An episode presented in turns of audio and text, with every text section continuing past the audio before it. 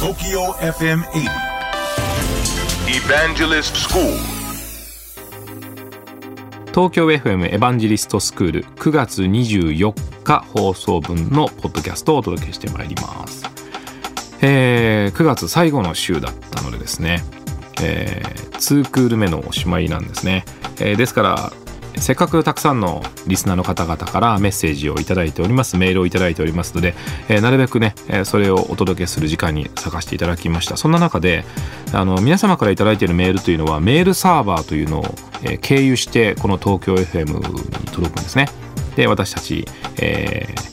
若月美さんと私とスタッフが拝見させていただいているわけなんですが、えーメールはですね番組の中でもお届けしましたが、えーバケツリレーという形でですねいろんな世界中のサーバーを経由して私たちの手元に届くんですね。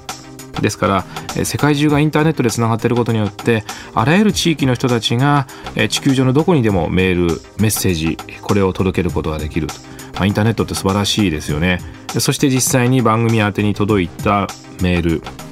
えー大変あの IT のこととビジネススキルのお話が多かったですね。その中で私がすごく興味を持ったのは、増え続けるデータ量という話だったんですね。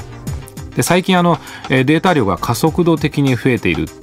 えこの最大の理由はですね実はデータの質なんですね、えー昔はデータつまり情報というのはえ文字でした。まあ、例えば、えー日本語だと漢字ひらがなカタカナ英語ですとアルファベット。これの組み合わせで私たちは情報を作っていたんですがいつの間にかそうじゃなくなったんですね。音音声に変わりました。そしてそれが映像に変わってきました。映像や音声の場合ですとデータ量はとてつもない量になるわけですね。そして最近はその品質が上がってきたんですね。例えば音にしてもですね、えー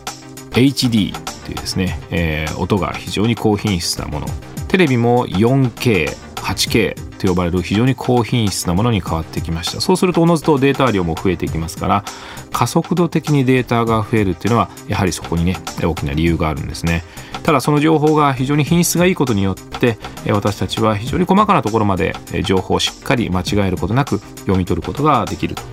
まあ、データ量が増えると私たちも学ぶ量が増えますのでですねいいことじゃないかなと思っています。そしてネット上ではそれがどんどんどんどん蓄積され続ける、えー消えることは多分ないんじゃないかなと思っていますね。そんなデータ量がこれからますます、えークラウド上に保存されるということでクラウドが、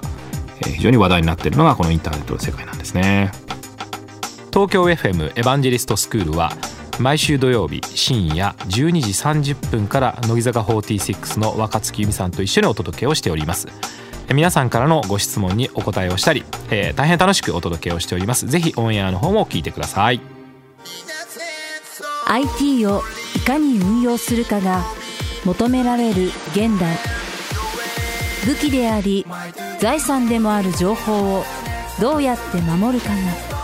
企業の今後を左右します。だからこそリスクに備えた IT 運用管理ソフトウェアを情報漏洩対策を支援するスカイ C クライアントビュースカイ株式会社は積極的に人材募集中。詳しくは「スカイで検索。